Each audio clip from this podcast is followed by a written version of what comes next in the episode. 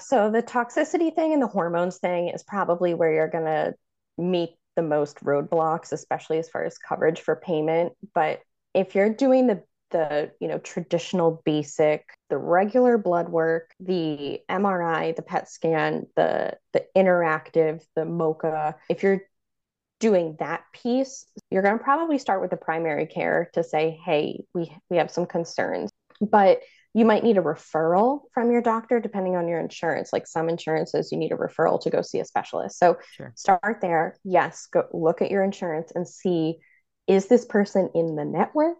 Are they covered? Are they one of those you know some insurances say this is a preferred provider so we'll cover this much but for this provider they're in this category so we mm-hmm. cover this much. You know if financial concerns are in play here, you kind of have to do some research of who you're going to go see.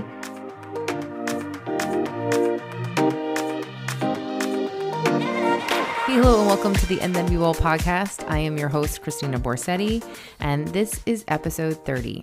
If you did not have the opportunity to listen in to certified dementia practitioner and certified Montessori dementia care professional Olivia Evans of Purple Hydrangea last week, I encourage you to do so as these two episodes come together.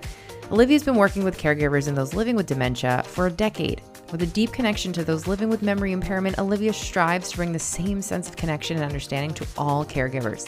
The mission of Purple Hydrangea is to better equip dementia caregivers with the tools that they need to feel supported, knowledgeable, and confident in their role. Olivia and I spent over an hour talking about dementia, talking about the ins and outs, the myths, the red flags, the how to take better care of yourself as a caregiver and how to better support the person that you are caregiving for. So, in the first episode, you're going to get more of that sort of tangible takeaway information, that fact versus fiction, the busting of the myths, and all of that. Where in this episode, we are going to get more into how our behavior is affecting the one that we are caregiving for, how their behavior is affecting us and what we can do to have better outcomes during times of strife when things get really challenging.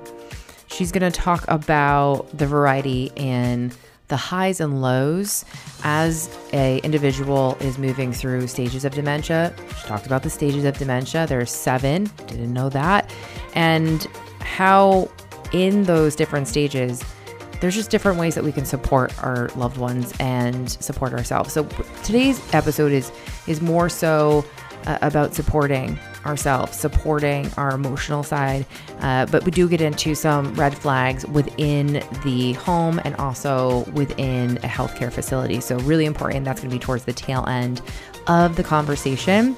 And as always, my guests like to share, I ask them, of course, but I like them to share what brings them joy and we can really just glean something from that. If we are in a moment of you're tired and you're feeling desperate and alone and you just need an idea, even if it's something you've done a hundred times, you just need an idea to kind of get out of your own way. I love that last question because it gets my guests to really dig in and understand what brings them joy and also gives us some really awesome ideas to bring us more joy. And I really hope that that part is helpful. I hope that all these episodes are helpful. Remember to reach out if you have any questions after this episode. Otherwise, we're going to get to the show. B, your boundary. My boundary is I can't do this anymore. It's too much on my plate. Again, it sounds ridiculous. Really, vacuuming's too much for you. But it's just another thing to add on. My boundary is I don't want to vacuum every single day. Then you go into C, you're going to communicate.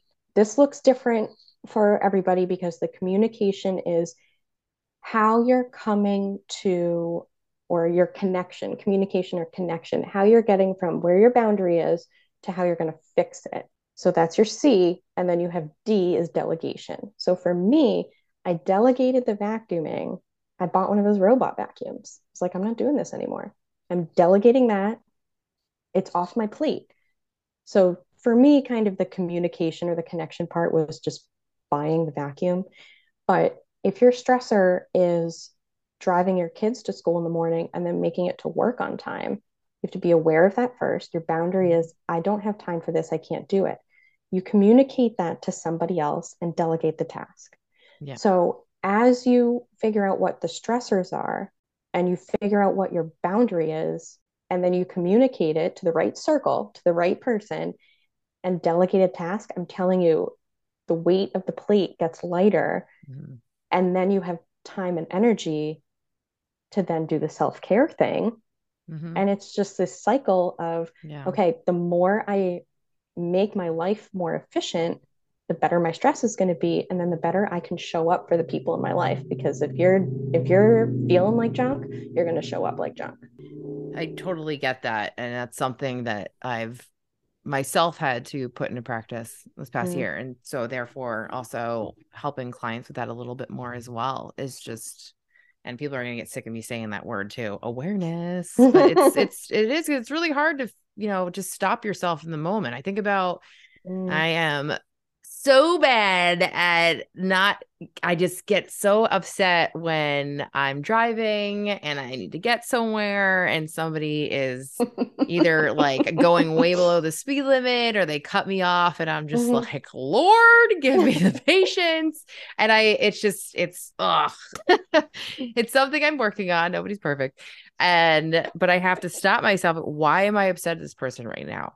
Mm-hmm. Is it mm-hmm. because I'm running late? Mm-hmm. Am I running late because I did it, you know, and not to just guilt myself, but I have to understand. We have to understand right. why we're getting so triggered by this and why are you mad at this person who might have something else going on with them. You have to keep right and just rinse, wash, repeat though, right? Because it's just it's hard. It's you can't do it once. Yeah. You're like, okay, huh, you know, back to back to feeling yeah. great.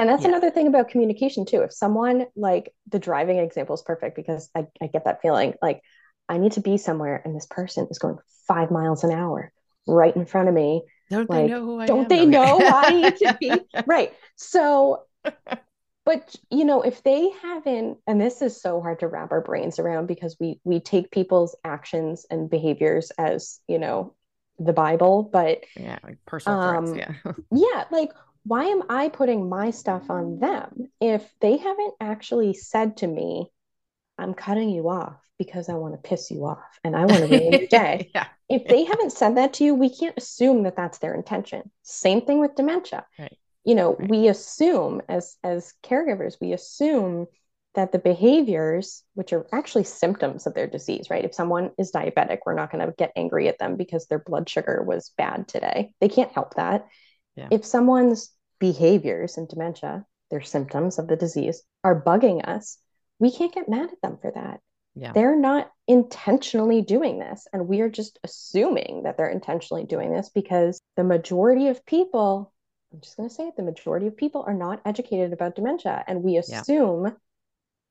the worst. We assume they're trying to make us mad. They're trying to ruin our day. They're acting like a child. They're doing this mm. on purpose. And they're just not. So we have to remember, just like that driving thing, they didn't do that to me. It's my experience of someone else's actions and my yeah. assumptions of my brain putting that on them. Yeah, that's a super important point. Just the perspective. Mm. Exactly. And we, of course, this is from years of our own experiences. I think of the we're, you know, acting like a kid because mm. I have a six year old and there are times where, don't you understand what I'm saying to you?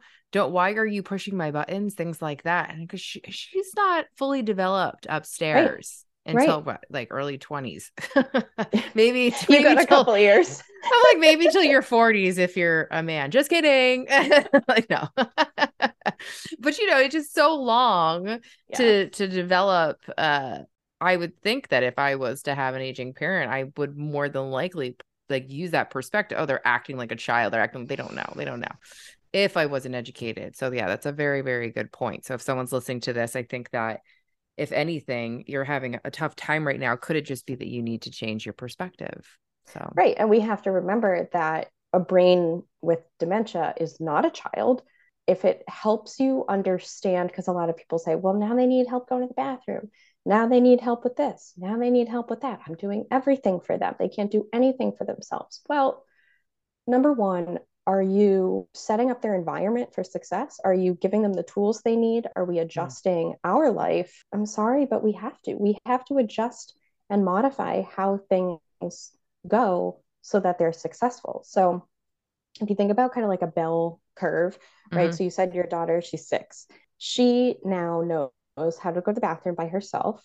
She knows how to feed herself. She knows how to walk, but she probably doesn't know a second language. Maybe she does, but you know, that's something you might learn later. That's where we're growing, we're going up. Then at the top of the peak, dementia happens. Then we start to go down the peak and we typically lose the skills in the opposite order that we gained them. So she would probably lose that second language first, revert to her primary first learned language, and then kind of lose the ability to feed herself, lose her ability to walk, lose her ability to you know go to the bathroom on her own. The feeling of oh it's like a taking care of a toddler or a baby now.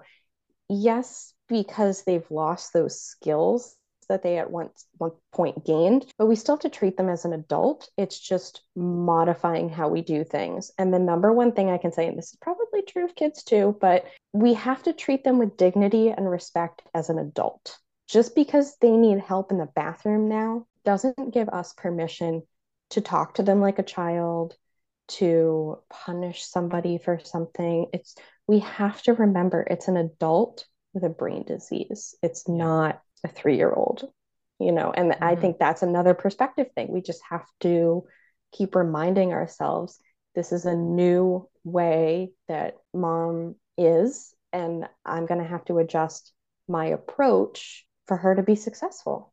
I think that also, just if I was talking from my own perspective and in motherhood i've had to adjust this as well i wanted to have children i wanted mm-hmm. to i wanted to be a mom but there are times when if she got sick and I had work to do or something came up and I felt it felt feel selfish now, mm. but I, I, don't have time for this right now. I don't have mm-hmm. time for this.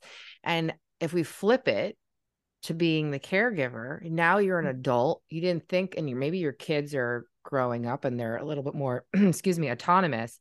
You didn't think that you would have to take care of your parents. You thought they would just I think we all assume they're just going to get older and pass mm-hmm. away in their sleep. You know, well, let's hope let's hope and pray for that for everybody. But I think there is that element of like, I don't have time for this. This is mm-hmm. this is so much energy. And especially if you are still, as you said earlier, in the sandwich generation where you are taking care of a small child and you're taking care of yeah. a parent with dementia. I think that is the most taxing. Mm-hmm. And mm-hmm. like you said, finding that time for self care and delegating and things like that. But that just was a thought that popped into my head just being you know taking a perspective from a mother and thinking of it yeah. as an adult. That's just a lot on the person. And if you you know a lot of as, as you're talking about that i can just picture like and this might not have been what you're trying to communicate but it sounds like that feeling of i'm on an island by myself. Yeah. And a huge piece to that is finding that circle finding the Community. right circle Mm-hmm, right. You mm-hmm. have to find people that are in that same experience that really truly understand it. Because if you, I don't have kids right now, I can't, I can empathize with you, but I can't truly feel what you have felt with that. So, same thing with caring for someone with dementia. You have to find either a friend or a, you know a person in your community who's been going through the same thing find a support group yeah. find find people that not just will empathize with you but actually truly understand it. And i tell caregivers we're all this sounds so corny. I don't know where all these corny analogies come from with dementia care but dementia caregiving as a whole we're all going to be in the same storm right? But we're all on different boats. Some people might have a day where they're living on a cruise ship. Some people are on that piece of wood from the Titanic. Some people are on like a tiny little dinghy boat. Whatever your situation is, it's going to look different, but we're all going through the same journey. Yeah. The, you know, it's the same experience. It's just the tools and the the specific piece of your journey that you're in. You have to be able to lean on people that really truly understand.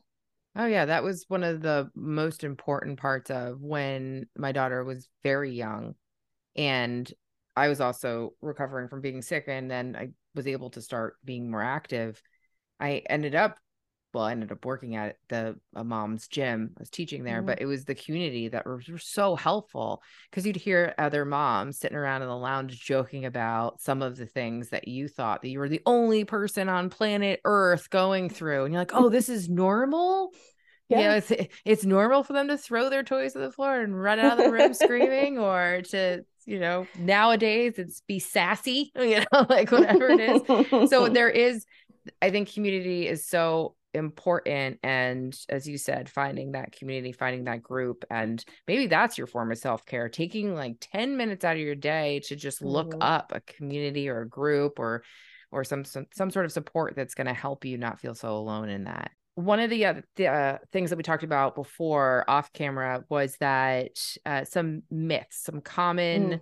misconceptions. And so I wanted to definitely hit on that before we get too close to the end of our time. I when I was working in facilities and actually when I met the woman that inspired me to start Purple Hydrangea, when I was working there, I really got thrown into the deep end of working with families and other people's perspective, like the personal side of dementia caregiving. Not I'd always at that point I had always been on the professional side. So seeing the perspective of people on the personal side and realizing there's a huge lack of education here. Like, wow, there's a lot of assumptions happening and a lot of people that are so convicted that they know and it's completely false which is kind of where my whole idea of purple hydrangea started where mm-hmm. i was like i need to i need to fill this gap of education and support yeah. because holy cow, where are people even getting this? First myth right off the bat is that it's just memory loss. It's just memory loss. That's all it is. We don't really always look at all the other stuff that's happening because the memory loss is so right in our face. But like we talked about with the sensory changes, the depth perception changes, speech changes, that's a huge one. Um, social interactions, facial recognition, not being able to manage the day to day. That's really when it's a problem, right? So if you, if I said to you right now, hey, go get your keys for your car, you might have to think for a minute, like, where did I put my keys? Where did I put those? But you could find them because in your brain you can logically go step to step of oh yeah i put them here last night. They're probably still on the counter or whatever it is. Someone living with dementia can't really backtrack like that because of those communication issues in the brain. So number one it's just memory loss. Not true. Another myth that people really believe is that the stage okay it's not really a myth it's more so a perspective thing mm-hmm. with the stages of dementia people assume that it's a direct down you know we're plummeting into basically and it's mm-hmm. not how it is it's much more fluid as we move through the disease process so you might kind of be in kind of holding where you are with your decline for a little bit and then take a little bit of a decline and then stay there for a little bit, kind of like stairs. So you might notice Mm-hmm. that kind of decline. Some people kind of go up and down. Some people you might say, wow, they're having a really good day. Everything's going really well. They're getting better. This is great. And then there's a huge decline after that. Mm. So we don't want to, people get so attached to the stage because there's stages one through seven of dementia. People get so attached to the number. Oh, my mom's in stage five. But if you get so attached to that, you don't really have a lot of flexibility around if they're having a good day or a bad day. Yeah, build too many um, expectations. Yes, the decline is different for everybody. With that stage thing, people assume you have Alzheimer's stage five. I have Alzheimer's stage five. We are going to decline at the same rate in the same way. And that's not true. It's going to be different for everybody. One of the biggest myths, one of the biggest assumptions that people have is that once you have dementia, you can't do it. You're incapable now. And that's just not true. It's that adjustment of how we do things. Are we looking at their past, their the roles that they had pre-dementia? I encourage people that either have, if they're caring for someone who who's really early stage, or people in their life that don't have dementia, get to know them as much as you can, get to know their preferences because God forbid they do get dementia. How are you going to set them up for success? So if I say, if the assumption is Well, Kristina, once you get dementia, you don't get choices anymore. You can't do things for yourself. I'm just going to do it for you. Now I'm going to send in a caregiver that's going to try and give you a shower at Mm. 8 a.m. What if you like showering at night? Yeah. and then you don't want to shower in the morning and then it gets written off as oh she refused she's resisting she was Mm. combative or you like body wash and they're trying to use bar soap or you like to you know wash your hair once a week but they're trying to wash your hair every day you know whatever these assumptions are these these things that we push on them you're only asking for trouble for yourself. So Yeah.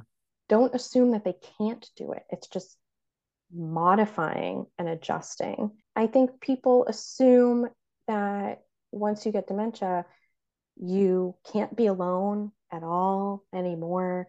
You can't um, make your own decisions. You can't go to the doctor by yourself you can't order your own dinner you know it's this treating like a child thing. Yeah you should have things in place like a power of attorney and a healthcare proxy and you know you should have had conversations about what your Mhm. person wants at the end of their life and all these things. But just because someone has dementia does not give you the crown and the wand to say i'm in charge of everything and you don't get choice anymore. I think that's the biggest misconception is that they don't get choice anymore. I actually wanted to ask you about that because, as I mentioned at the very top of our chat, that my grandmother had this strong affinity for sweets because sh- growing up Mm. she didn't i mean she used to steal sugar packets from the the restaurant i go okay the war the war is over you know like, we can afford to buy we have sugar at home. yeah too much yeah but it was god rest her soul yeah so you know she just had that and so my mother i remember a conversation we'll just let her have it at this point Mhm, you know she's mhm. already there is that something that you would agree with at, the, at this point they're so far in or what if they're early stage and that's something they're doing what is your opinion on that So that's a loaded question. I know. So many pieces to that. All right. Number one, if they're like really early stage, I mean, some people that are really, really early stage, you can't even tell that they have dementia. You could totally hold a conversation with them and everything's peachy keen. If it's a sugar, like if we take sugar as the example, we have this drilled into our head that dementia is this terminal illness. They're going to die anyway. You know, give them what they want, whatever. I agree with that to a point. Like we said, there's all these things you can do to try to improve your cognition with your hormones and your nutrition and the sleep and all these other things, right? So if they're actively choosing something like the sugar, we know it's poor for nutrition, but if they're really early stage, can we swap that out with another choice or can we limit it? Um, you know, I'm not saying go to bat and say, you know, you're never have her sugar again. It's really terrible for you. But I'm also not Mhm. saying, yeah, here, have all the sugar you want. You kind of have to, especially in early stage, you can kind of see how you can adjust, what you can swap out.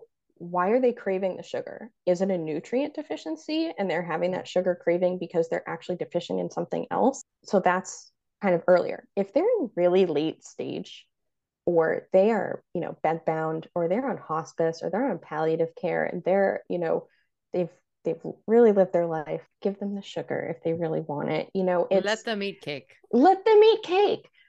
Yes, and I it you know it's funny. I follow this woman on Instagram. Um, she's a hospice nurse, and her content is absolutely spot on perfect. She's not not specifically for dementia, just hospice in general. But she said if the family say, you know, what what do I do? How do I how do I treat the end? Do I do I limit it? Do I give it to them? How, how do I do this? Let them have it.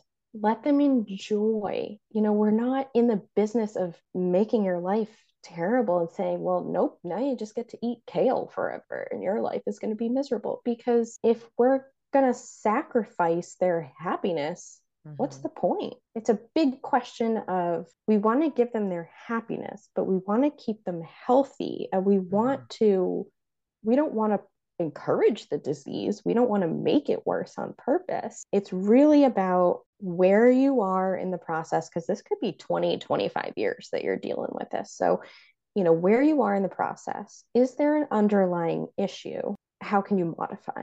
Loaded question, don't really have an answer, but yeah, I think that what I'm hearing is that it's just finding balance. Mm-hmm.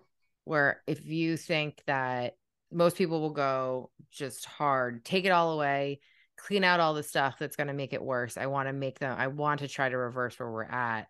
Like you said, number one, figuring out where they are in that process. Mm-hmm. And you mm-hmm. said there's seven steps. And so, or seven phases, right? Mm-hmm. And then finding out where they are and deciding from there. Do can they still make choices? Is mm-hmm. this a choice that they want to make? Is it something that they enjoy? How often mm-hmm. are they doing it? It's I mean, I breaking it down all these questions, but I'm I believe that it would be a much simpler process for someone who is in front of the person that they're they're managing than it would be for us to sort of diagnose it and pick it apart. It you know, kind of like how we talked about with the you know all these aspects all the all the balls in the basket of things that make your risk higher you can't and we talked about you can't do all of them all at the same time. Is this a battle worth fighting? Maybe we adjust something else to help their cognition a little bit more. Mm-hmm. but if you're going to go crazy bananas and throw out everything in the house like you said you know you throw away all the sugar throw away all this throw away all that get rid of all this there's no joy in that. If there's no joy there's no excitement there's no happiness then what are we doing? So modification, all, all, life, right? Right. Yeah. Yeah, yeah, exactly. Yeah, not cutting out everything. So there was something actually. Now I've just forgotten, but I know we wanted to talk a little bit about uh, red flags mm. in the home. Mm-hmm. So that's something I wanted to, and then hopefully that other question will pop back into my head. But you'll think of it. yeah. Um, yeah. So. as soon as we hang up, you'll be like, "Oh, I remember." Yeah, there it is. Um, yeah, the red flags. Okay. There's a few different things. Number one red flag for anybody living with dementia in any situation is their safety. If their safety is at risk, that's a big like, hello, something needs to change. Because the one of the top questions I get from caregivers is when do I know that they can't live at home anymore? Number one assessment of that, number one question there is safety. So I worked with a family, for example, that they're taking care of their mom at home she's living in her own home. So the family, you know, the adult children are living their own lives in their own homes, come see mom when they need to. And I said, and they said, well, how do we know if she's safe there? How do we know if this is okay? And I said, if the smoke detector, smoke alarm went off, what would she do? And they said, oh, that happened. You know, we, she was making toast or something. Mm-hmm. And she said, wow, that's annoying. And I thought, okay, that's a red flag if you don't know basic safety, I'm talking if you like, if you were going to tell your 10 year old, hey, if the smoke detector goes off, what do you do? And they say, turn it off, or they say, oh, that was annoying, then you know you need to teach your kid this is what you do. Mm-hmm. So again, not trying to make the kid, the kid parallel, but yeah. you have to assess the safety. So if she just says, "Oh, that's annoying," oh, how do I shut that off? That's a safety concern because she's not going to leave the house if there's a fire. That's a red flag for potentially not being able to live at home alone. Falling, that's another thing. If somebody's falling, do they have a lifeline button? Does it have falls detection on it? Mm-hmm. Are they taking their medication the right way? Are they mm-hmm. eating? Take a look in their fridge. Is 50% of it expired food? That's a problem. You know, you can kind of pick up on what is a safe space for them to live. So that's if they're at home. Then, if we look at facilities, facility red flags are a whole other animal. And I've worked in facilities, so I think I can say this, but mm-hmm. um, when you're touring, if you're touring a facility and trying to figure out, is this, are these, you know, is this a good place for my person? Or are there red flags and maybe we should go a different route? First thing you should look at is the staff and the residents. What are their facial expressions and their body language? Because if all the staff is sitting around with their arms crossed, the mood is just ugh. Mm-hmm. And if the residents look unhappy, they look like they're just sleeping all the time, or they look like they, I don't want to say they look drugged, but it's a a term called snowed. Yeah, yeah, yeah. Like they've had too much medication to try and keep them calm, which is a mm-hmm. whole other conversation about using medication for behavior management. You can kind of look around and see the vibe of the facial expressions and the body language. And then the other red flag you want to look at is the activities, the engagement of people.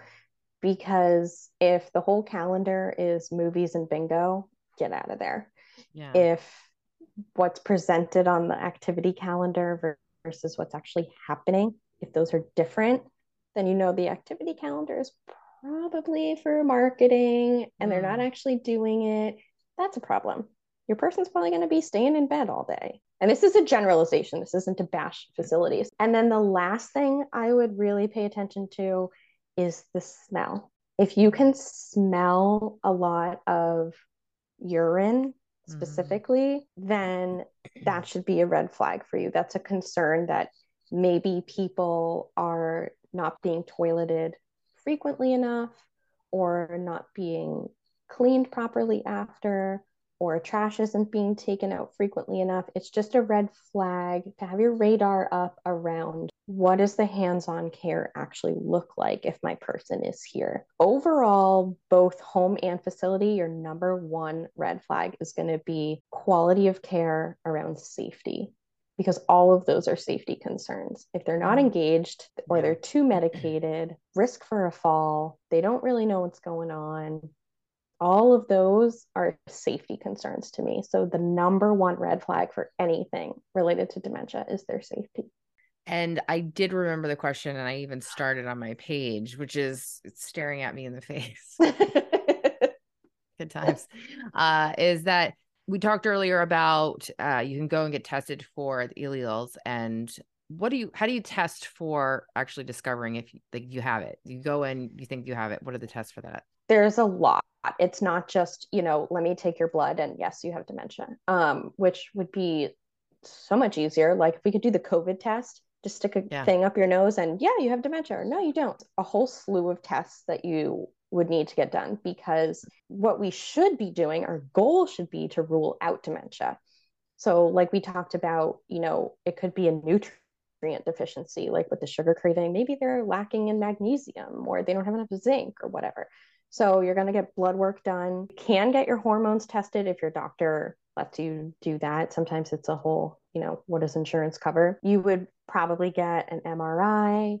Um, you could get a PET scan. They would do like a like an interactive kind of test, asking some questions to kind of gauge that way. There's something called a MoCA test where you need to score a certain number to be considered you know cognitive impairment or not. So there's a whole bunch of testing that goes into it. It, it takes a while. It's kind of a pain in the butt but you want to make sure that you're hitting all these points because like we said it could be something else. It might not be dementia. And you know we you go on a vitamin you go on a supplement maybe it's a toxin issue and you're breathing in black mold in your house. You take that get that taken care of and poof everything is better Mm-hmm. So you want to have all of these different tests because you could find something else. But this isn't, you know, you go to your primary care doctor. This is either a neurologist, a neuropsychiatrist, people that specialize in the evaluation and the diagnosis. If you take nothing away from listening to this podcast, if your person gets diagnosed with dementia and the doctor doesn't tell you what type of dementia it is, or you can't get an answer from them, go to somebody else, fight like hell to get the specific diagnosis because being told it's dementia, that's not good enough. Not helpful. Yeah. Yeah. because when I'm listening to you say all that, I'm thinking, okay, so because I've gone to go get blood work from my my healthcare practitioner and my general practitioner and she just kind of like scoffed at me at the time. I go you're a female in your 40s too like why is this a conversation? Like i want right. to make sure that you know so anyhow i did and then i got hit with an $800 bill. It, i probably should have called insurance but i didn't think i was like oh insurance just covers everything doesn't it to some degree? I i think that if you're a caregiver and you're trying to take someone through this or you're someone who's early stage and you're trying to diagnose it yourself can be very confusing. So is the first step to call your insurance company and see what gets covered and then to go do like vitamin deficiency test or and then with the toxicity I can even say the word toxicity test. Yeah. that's something, isn't that like a third party thing? Because they don't do that through. Yeah. So the toxicity thing and the hormones thing is probably where you're going to meet the most roadblocks, especially as far as coverage for payment. But if you're doing the, the, you know, traditional basic, you know, the, the regular blood work, the MRI, the PET scan, the, the interactive, the MoCA, um, if you're doing that piece, you're going to probably start with the primary care to say, hey, we, we have some concerns. Um, if your person is super adamant that they're fine, everything's fine, everything's fine, you can kind of slip a note to the doctor beforehand or the secretary when you check in that says, um, we're concerned about cognition. Can can you handle this kind of delicately? Something that the doctor knows separate of your mm-hmm. person mm-hmm. if it's a sensitive thing already. But talking to the primary first because you're right with the insurance, it's awful. But you might need a referral from your doctor depending on your insurance like some insurances you need a referral to go see a specialist so sure. start there yes go look at your insurance and see is this person in the network are they covered are they one of those you know some insurances say this is a preferred provider so we'll cover this much but for this provider they're in this category so we mm-hmm. cover this much. If financial concerns are in play here you kind of have to do some research of who you're going to go see if you need a referral from your doctor are they in network all that stuff. And if you have medicare what everybody should be doing is looking for a SHINE counselor s-h-i-n-e they help you navigate health insurance things they're yeah. free they'll give you advice they'll help you walk through stuff if you need to apply for medicaid um, to help cover things or they can help you kind of navigate Oh, your health insurance, what's covered, what's not, who to go to. They're really good at giving advice around how do I do this? What do I do with this? Uh, but yeah, you would start with your primary first and definitely do your research because if you get hit with that $800 bill and you just wanted to know where your hormones are at, I mean, that's ridiculous to me. You should be able to, if they'll test my cholesterol, but they won't test your hormone levels. But yeah, the hormone issue could be leading to all your other issues. So yeah, yeah, and it's only a snapshot in time, right? So there's there's that as well. And if you do get a bill like that, see if you can get it reimbursed through your insurance and say, you know, I had concerns about X, Y, and Z, and I had reason to believe that getting this test would help me figure out A, B, and C. Your mm-hmm. insurance might reimburse part of it, but yeah, you got to do your research. Yeah, do your research. Yeah, I said that the previous episode. I was like, learn from my mistakes. call up your insurance company because it mm-hmm. gets daunting. I, I mean, we all know if we've ever gotten the phone call and had one bad insurance phone call, mm-hmm. and they're mm-hmm. oh, you know, you're like, I don't want, to, I don't. It's like sitting at the DMV. Yeah, you know. I was just waiting for your number to be called. It's depressing. You yeah. know, there's no television or music. Yeah. and you definitely yeah. want to push hard because it, it it's almost if you get frustrated enough and you give up and then oh, well i don't need my hormones tested so if you feel in your gut then go with that and advocate hard because you know your body and you know your person better than the doctor does i'm sorry but you're in a doctor's office for you know seven minutes 10 minutes what do they know you're with your person 24 hours a day potentially right. you know you know. So whatever your gut is telling you, go with that. And so that is a good note to end on. However, before we wrap it all up, I wanted to know, well, I want the listeners to know where they can find you mm-hmm. and mm-hmm. anything else that you wanted them to know. What else do I, I want everybody to know everything about dementia, but I just we don't have time for that. I'll have to do another um, episode. Oh yes, I could. You know, it's it's funny because you you don't realize what you don't know until you need to know it, or you mm-hmm. don't know what you do know until someone asks you questions on their podcast. So mm-hmm. there you go. Um, but to find me, the easiest place to find me, if you're on Instagram, Purple Hydrangea Dementia, um, I have a link in my bio with all of my offerings. You can work with me one on one. You can come to my free online classes. I'm going to be starting a support group soon. So lots awesome. of stuff there. Um, my link tree is just linktree slash purple hydrangea. Um, but yeah, you can find me. The easiest way to find me is on Instagram. If you want to email me, I'm purple hydrangea dementia care at gmail.com. And one final question, actually, and I've asked a lot of my guests this was mm. that, mm. especially for someone like you who is interacting with families mm-hmm. who, I mean, this is, this has been a very sensitive subject for me. I've been trying to hold back some of my emotions and just hearing uh, mm. uh, you talk about it.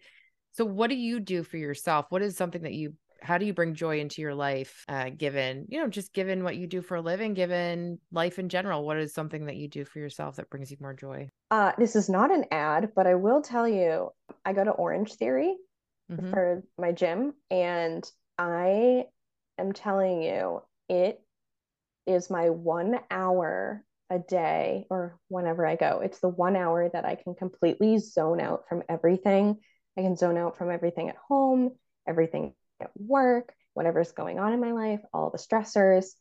If I am moving my body and listening to music, nothing else is in my head that is like gold to me. So mm-hmm. I keep my sanity. I'm telling you, it's my one hour. And if I if I wear my uh, my Apple Watch, I got to turn my notifications off because it, we live in this world where you're constantly available all the time. So, or if I'm cooking or baking, then I'm just mm-hmm. in the zone.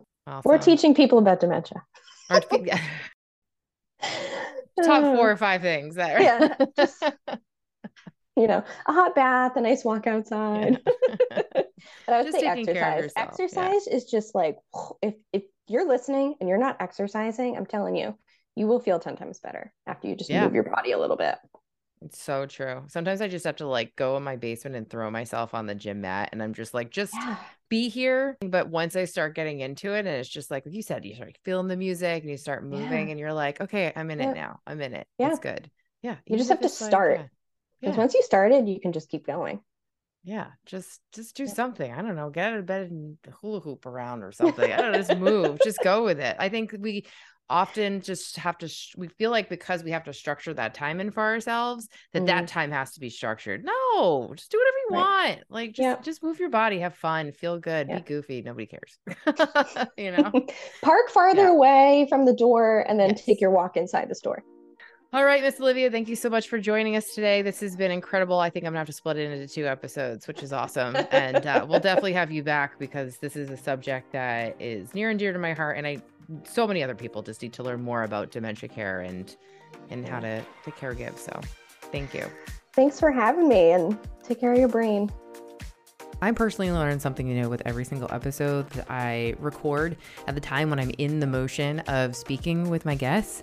I'm not necessarily inputting that information, but when I go back and I edit and I edit and I'm listening to it again once it's up there on iTunes or Spotify, uh, making sure that everything came out okay, that I'm just learning something new every single time. And I did, I just felt like these last two episodes were so extremely helpful. And I, again, just want more people to understand uh, the inner workings of dementia and how we can both prevent and support during this phase or during like just being preventative. I think overall, the show is really about getting us to understand how we can be more proactive in our health I mean, whether it's cancer, dementia, or anything else out there that's coming at us at all times, we have to take care of ourselves the best way we know how. And I did was listening to someone the other day who said, "Is the thing that you're about to do going to affect you in 10 days, or how is this thing going to affect you in 10 days?" Uh, 10 years. I think it's well, 10 minutes, 10 years. Oh my gosh, I don't even know. I'm doing a bad job. I just there's a 10 10 10 rule or something. Um, very, you know, memorable uh, in that way. But I think overall the idea is that what is it this thing that you're going to do right now is it going to affect you in a positive way? And you could say oh i don't do it very often but it's not very often like once a week. Um, you know so for instance if you're drinking heavily three days out of the week uh, and you're saying well i only do three days out of the week it's not really that big of a deal but how is that going to affect you in you know, 10 days from now? How is that going to affect you in 10 years from now? A lot of us don't even think about that and that's I, the really the message I'm trying to convey here and get across, and I think eh, Olivia was definitely is trying to do that as well. It's like let's not wait until we have to hit the emergency button. Let's not wait until you know we're in so much pain that we're asking for someone and begging for someone to help us. And oh gosh, there's so much more going on in my head right now that I want to break down. I think it has a lot to do with generations and how we were parented and how we cope with things. But at the end of the day, take care of yourself, take care of your brain, take care of your body, and do what is best for you so that you can live a really long, healthy life as much as you can, right? We nothing is guaranteed, but if we can just try our best, well, the best is what we can do. I think my daughter's just like, I tried my best and my best is good enough, or something like that. I am doing really bad with all of these reflections and analogies today, but hopefully you guys get it. And thank you again so much for joining me in this episode. If you liked this episode, if you found it helpful, please send it to somebody you know. And also, I would be so grateful if you would just take 30 seconds to leave a review and rate the show, as this show only grows with more ratings, more reviews, getting it into the hands of more women who really need this encouragement, who really need this education. Thank you so much for your time. As always, remember take what you need, leave what you don't, and then be well. Have an awesome week, and I'll talk with you soon.